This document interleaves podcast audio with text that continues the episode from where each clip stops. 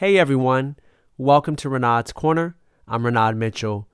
I appreciate you so much for listening to my podcast today, and I hope you're doing well today. Well, on today's podcast, I'm going to be sharing with you guys some encouragement from this book that I've been reading daily. It's kind of like a devotional in a sense, and it's really been encouraging me. And the one that I read today, I really was just really wanted to share with you guys. So I'm going to be reading it and the the name of the book is called God is in the small stuff for changing times.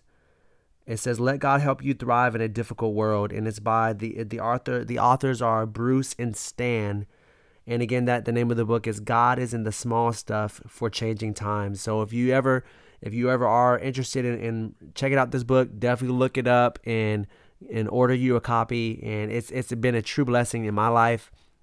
And it just has you know you can you can make it a daily thing or however you or you could just read it read it all the way through however you read it but i really believe it'll bless your life and encourage you in so many ways. So i was i'm to go ahead and read this this portion of the book that has really blessed me today and it starts off with the scripture james 4 verse 3 which reads when you ask you do not receive because you ask with wrong motives that you may spend what you get on your pleasures and the name of this chapter is The Reason You Don't Have. There are there are few things in life more frustrating and disappointing than not getting what you asked for. Have you ever put in a request for a spe- put in a put in a have you ever put in a request for a specific Christmas or birthday gift and not gotten what you wanted? Can you remember how disappointed you were? Or what about that raise you asked for but never received? Were you frustrated and perhaps even a little resentful? It's no different with God and the things we ask of Him. As much as we try to keep our chin up, we can't help but feel profound disappointment and, if we're being honest, resentment when we don't get the things we, a- we ask Him for.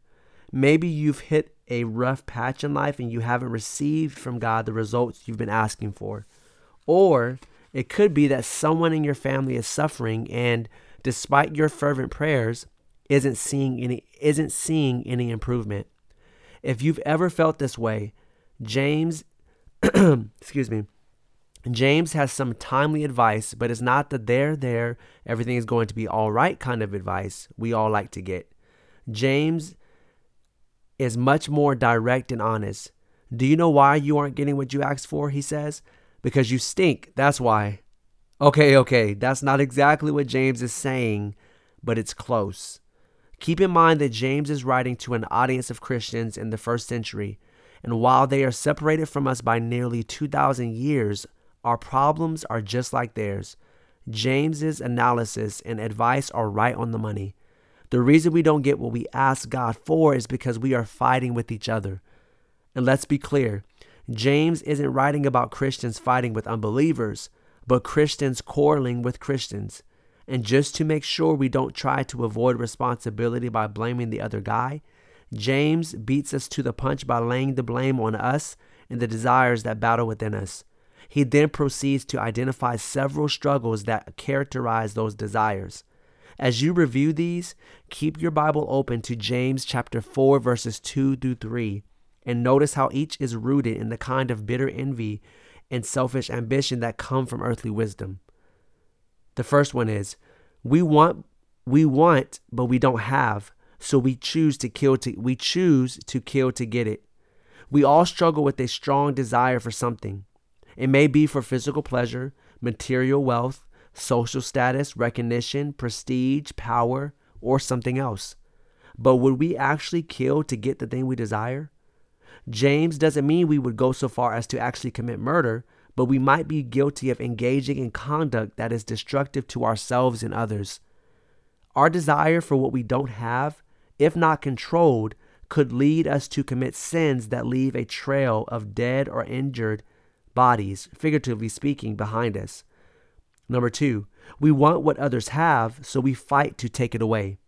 Oftentimes, our fights and disputes stem from envy for something we want, something possessed by someone else. Maybe we despise someone who has had an easy life while ours has been tough. Or we might direct resentment towards someone who has the kind of joy and happiness that are missing in our own lives. The third one is we want, but we don't ask for it. Often we are so self centered that it doesn't even occur to us to ask God for what we want. Perhaps we are so self deluded that we think we're capable of getting what we desire through our own power and devices. Consequently, we don't, we don't bother asking God because we think we can obtain it by ourselves. And the last one, number four, when we ask, we don't get it. Sooner or later, we recognize the futility of our own efforts, and in desperation, we turn to God. But our prayers go, un- go unanswered. Our self centered instinct tells us that God is intentionally trying to frustrate us. In reality, our prayers are being answered, but the answer is no because we are praying with selfish motives. We want something simply because it makes us feel better or enriches us in some tangible way. If there's something you've been asking for but don't have, look for the wisdom found in God's Word. Check your attitude, examine your motives, humble yourself before God, and ask again. He promises to answer.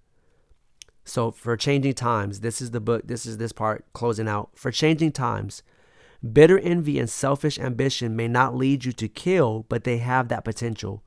Envy can take many forms, and none of them are unfamiliar to us. Self sufficient people never ask God for anything, and then they wonder why he doesn't why they wonder why he doesn't give them what they desire. Unanswered prayers are directly related to selfish motives. It's futile to pray for something that fulfills our sinful desires. And that closes out that portion of the book. And I really hope and pray that something that was that was shared in that portion of the book, I I really hope that it has encouraged you. I hope and pray that it has challenged you in some way. I pray that it's blessed you today.